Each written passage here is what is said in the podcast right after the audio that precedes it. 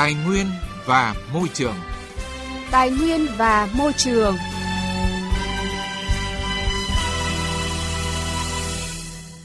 Thưa quý vị và các bạn, trước đây việc các cơ quan chính quyền, trường học kể cả các xí nghiệp nhà máy thường được đặt trong những khu phố trung tâm. Tuy nhiên khi các đô thị phát triển, việc tồn tại các cơ sở này trong nội thị đã bộc lộ những điểm bất hợp lý, trước hết là việc thâm dụng quỹ đất và tính sinh lợi dẫn tới việc người và phương tiện giao thông dồn vào nội thị gây tắc nghẽn ô nhiễm môi trường.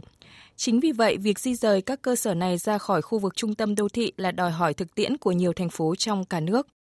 Tại tỉnh Thái Bình, hiện thành phố Thái Bình đang cùng các sở ngành chức năng tích cực triển khai đề án di chuyển các cơ sở sản xuất kinh doanh, trụ sở cơ quan, đơn vị và một số điểm dân cư, khu vực ven sông Trà Lý thuộc địa bàn thành phố để phục vụ dự án phát triển khu đô thị giai đoạn 1.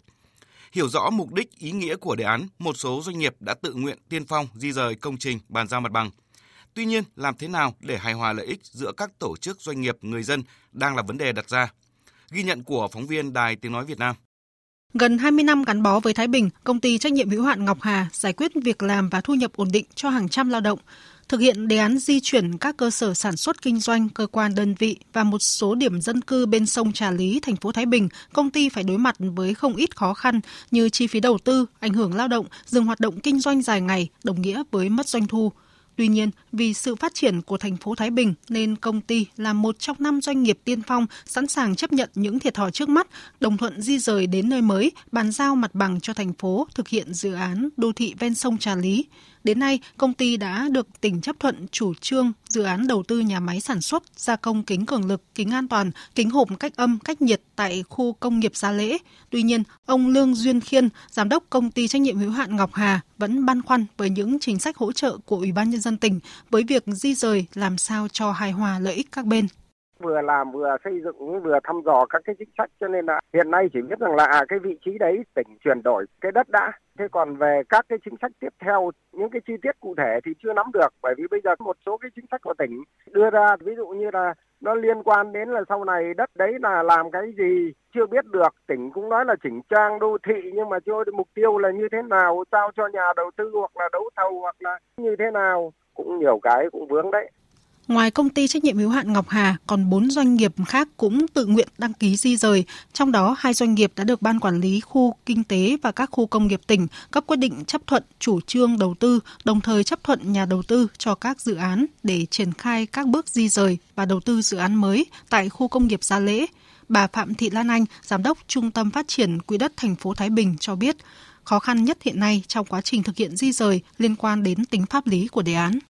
khối lượng của các cái doanh nghiệp này cũng lớn. Thế do vậy thì một số tài sản nó không phải là mang tính chất chuyên ngành ấy, thì ờ, chúng tôi thực hiện. Thế còn những cái tài sản mà chuyên ngành của của các cái doanh nghiệp ấy, thì ờ, đơn vị thuê một cái đơn vị khác để thực hiện cái việc ờ, lập phương án chuyên ngành này. Mà tuy nhiên thì bây giờ về cái tính pháp lý là nó chưa có đủ về quy hoạch chi tiết cũng như là cái dự án đầu tư được phê duyệt. Do vậy là cái cơ sở mà để trình phương án thì chúng tôi cũng đang tạm thời dừng lại. Thực hiện dự án phát triển đô thị ven sông Trà Lý giai đoạn 1, thành phố Thái Bình phải thực hiện di rời hơn 100 tổ chức đơn vị doanh nghiệp bến bãi, 8 trụ sở cơ quan và hơn 260 hộ gia đình ở cả hai bên tả hữu của sông Trà Lý.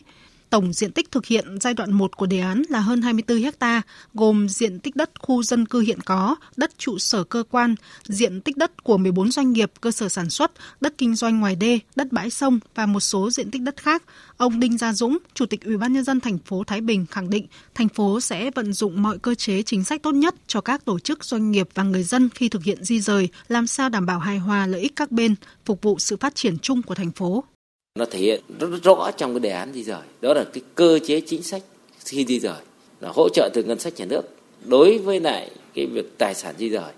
đối với lại người lao động phải di rời, và đối với lại các doanh nghiệp. Trong đề án thì tinh thần thể hiện rất rõ cái nội dung này. Và đây cũng là sự chia sẻ của chính quyền địa phương với các doanh nghiệp, từ đó tạo sự đồng thuận của doanh nghiệp để thực hiện cái việc di rời theo cái chủ trương chung của tỉnh. Cũng theo ông Dũng, hiện thành phố Thái Bình đang tập trung phối hợp với doanh nghiệp xây dựng kế hoạch kiểm đếm, lập phương án bồi thường, hỗ trợ giải phóng mặt bằng theo quy định của pháp luật để các doanh nghiệp thụ hưởng đầy đủ cơ chế chính sách, hoàn thiện thủ tục pháp lý sớm, triển khai đầu tư dự án tại khu công nghiệp Gia Lễ. Việc các doanh nghiệp tiên phong di rời sẽ là mô hình điểm để vận động tuyên truyền tới các tổ chức cá nhân trong vùng dự án, tạo sự đồng thuận bàn giao mặt bằng, tự nguyện di chuyển đến nơi tỉnh đã bố trí. Ông Phan Đình Dực, Phó trưởng Ban Quản lý Khu Kinh tế và các khu công nghiệp tỉnh Thái Bình cho biết.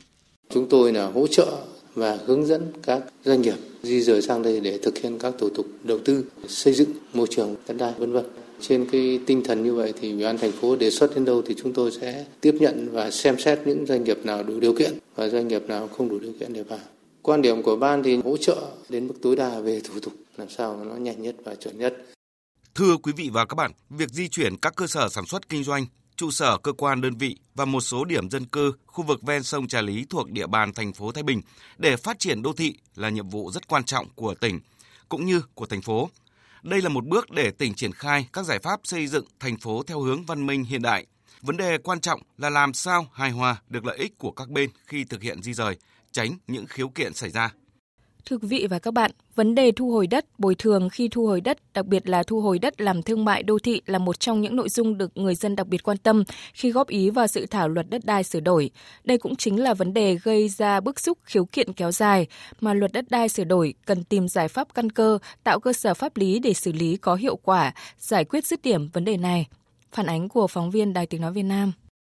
Theo Điều 78 dự thảo luật đất đai sửa đổi, nhà nước thu hồi đất để thực hiện các dự án phát triển kinh tế xã hội vì lợi ích quốc gia công cộng gồm dự án công trình đầu tư công hoặc dự án đầu tư theo phương thức đối tác công tư, dự án do Quốc hội chấp thuận chủ trương đầu tư, dự án công trình công cộng không nhằm mục đích kinh doanh, vân vân.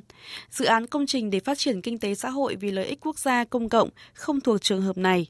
Tuy nhiên, theo ý kiến của nhiều chuyên gia, quy định dự án đô thị sử dụng các loại đất không phải là đất ở và dự án khu dân cư nông thôn sử dụng các loại đất không phải là đất ở thuộc trường hợp thu hồi đất là chưa hợp lý. Ông Nguyễn Quốc Hiệp, Chủ tịch Hiệp hội Nhà thầu xây dựng Việt Nam cho rằng trong dự án luật chưa phân định rõ đền bù đất hoa màu khác với đền bù đất thương mại dịch vụ. Đất thương mại dịch vụ là giao đất có thu tiền sử dụng đất, phải khác với đền bù hoa màu là đất nông nghiệp nhà nước giao cho nông dân cấy lúa, trồng cây và không thu tiền sử dụng đất. Hai cái này không phân biệt trong luật đất đai của chúng ta. Và hiện nay người nông dân vẫn đang hiểu rằng cái giá đền bù là chính là giá đất. Nhưng mà trong khi đó thì chúng ta còn thu tiền sử dụng đất rồi mới bù đắp lại cho cái đền bù hoa màu. Và cái vấn đề này đang là một vấn đề bức xúc mà chúng tôi 8 năm nay không làm được, vẫn bị sôi đỗ chính vì người dân hiểu nhầm là cái giá của mình nó phải bằng cái giá thị trường. Theo Phó Giáo sư Tiến sĩ Nguyễn Văn Mạnh, Học viện Chính trị Quốc gia Hồ Chí Minh và ông Ngô Sách Thực, nguyên Phó Chủ tịch Ủy ban Trung ương Mặt trận Tổ quốc Việt Nam, luật đã rất chú ý đến lợi ích hợp pháp, chính đáng của người có đất bị thu hồi, ban hành nhiều chính sách nhưng lại chưa rõ ràng, cụ thể. Ví dụ như người ờ, thu hồi đất được hỗ trợ để ổn định đời sống, rồi sản xuất kinh doanh này, rồi hỗ trợ học để mà chuyển việc này. Nhưng mà ai làm? Ban giải phóng mặt bằng hay là cái nhà đầu tư phải chịu trách nhiệm? Không rõ cho nên có thể là ta quy định là cái ban giải phóng mặt bằng mà anh có cái dự án đấy, tôi thu mặt bằng cho anh nhưng anh phải nộp một cái quỹ nào đó. Xác định xem là có hỗ trợ không, các cái đối tượng bị thu hồi này có cần phải chuyển việc không, có cần phải học việc không? Thì như vậy là rõ hơn. Nghị quyết 18 có nêu rõ là tiếp tục thực hiện cơ chế tự thỏa thuận đất giữa người dân với doanh nghiệp trong chuyển nhượng quyền sử dụng đất và quy định cơ chế góp vốn quyền sử dụng đất điều chỉnh lại đất đai đối với các dự án phát triển chỉnh trang đô thị khu vực dân cư nông thôn. Hai cái điểm này trong nghị quyết 18 đều nêu. Và hiện nay ý kiến này đều mong muốn thể chế. Phải thấy được cái mặt ưu điểm của tự thỏa thuận ờ, sử dụng đất trong các dự án vừa qua. Và bởi vậy trong giai đoạn này thì phải nghiên cứu nên có một điều khoản chuyển tiếp của cái việc mà cho tự thỏa thuận này. Còn theo giáo sư Vũ Văn Phúc, giảng viên cao cấp Học viện Chính trị Quốc gia Hồ Chí Minh, nguyên tổng biên tập tạp chí Cộng sản, cần phải phân chia lại lợi ích cho người dân có đất bị thu hồi khi làm các dự án thương mại đô thị. Thì theo chúng tôi là nhà nước phải trên cái giá này phải phân chia lợi ích từ đất, tức là từ quyền sử dụng đất cho công dân và nhà đầu tư theo nguyên tắc thị trường, tức là thỏa thuận dân chủ và theo nguyên tắc công bằng giữa các công dân, tức là giữa những người đang có quyền sử dụng đất với lại nhà nước thu hồi và giữa những người đang có quyền sử dụng đất với lại nhà đầu tư sắp nhận đất anh mới giải quyết hài hòa cái đó thôi Phó Thủ tướng Trần Hồng Hà cho rằng quản lý đất đai là vấn đề hết sức rộng lớn, quan trọng, bao quát tất cả các lĩnh vực, có thể coi luật đất đai là đạo luật gốc trong quản lý nhà nước về đất đai, đặc biệt là tiền đề để phát triển kinh tế xã hội. Liên quan đến việc giải phóng mặt bằng đi liền với hỗ trợ tái định cư được thể hiện trong dự án luật, Phó Thủ tướng Trần Hồng Hà nêu rõ quan điểm. Đó là làm sao sau quá trình thu hồi đất thì người dân được hưởng các lợi ích mang lại từ các dự án phát triển. Trong từng dự án, trong từng chính sách thì người dân phải được hưởng cùng với quá trình dự án đấy. Sau khi tái định cư thì người dân có điều kiện sống tốt hơn, điều kiện sinh kế tốt hơn. Người dân được hưởng các cái quyền lợi từ các dự án phát triển. Thưa quý vị và các bạn, theo đánh giá, luật đất đai sửa đổi đã có nhiều đột phá trong các quy định mới như khi thu hồi đất phải đảm bảo chỗ ở mới phải tốt hơn hoặc bằng chỗ ở cũ. Giá đất đảm bảo giá thị trường. Có thể thấy, dự thảo lần này đã đảm bảo khoa học, tiến bộ, đáp ứng được yêu cầu của xã hội đất nước trong giai đoạn phát triển mới. Tuy nhiên, để hoàn thiện, nhà nước cần tiếp tục lấy ý kiến đóng góp của nhân dân về dự thảo luật để hoàn thiện nhanh chóng, đưa luật vào cuộc sống, khắc phục những vấn đề còn tồn động. Bảo vệ môi trường. Hành động hôm nay. Vững bền tương lai.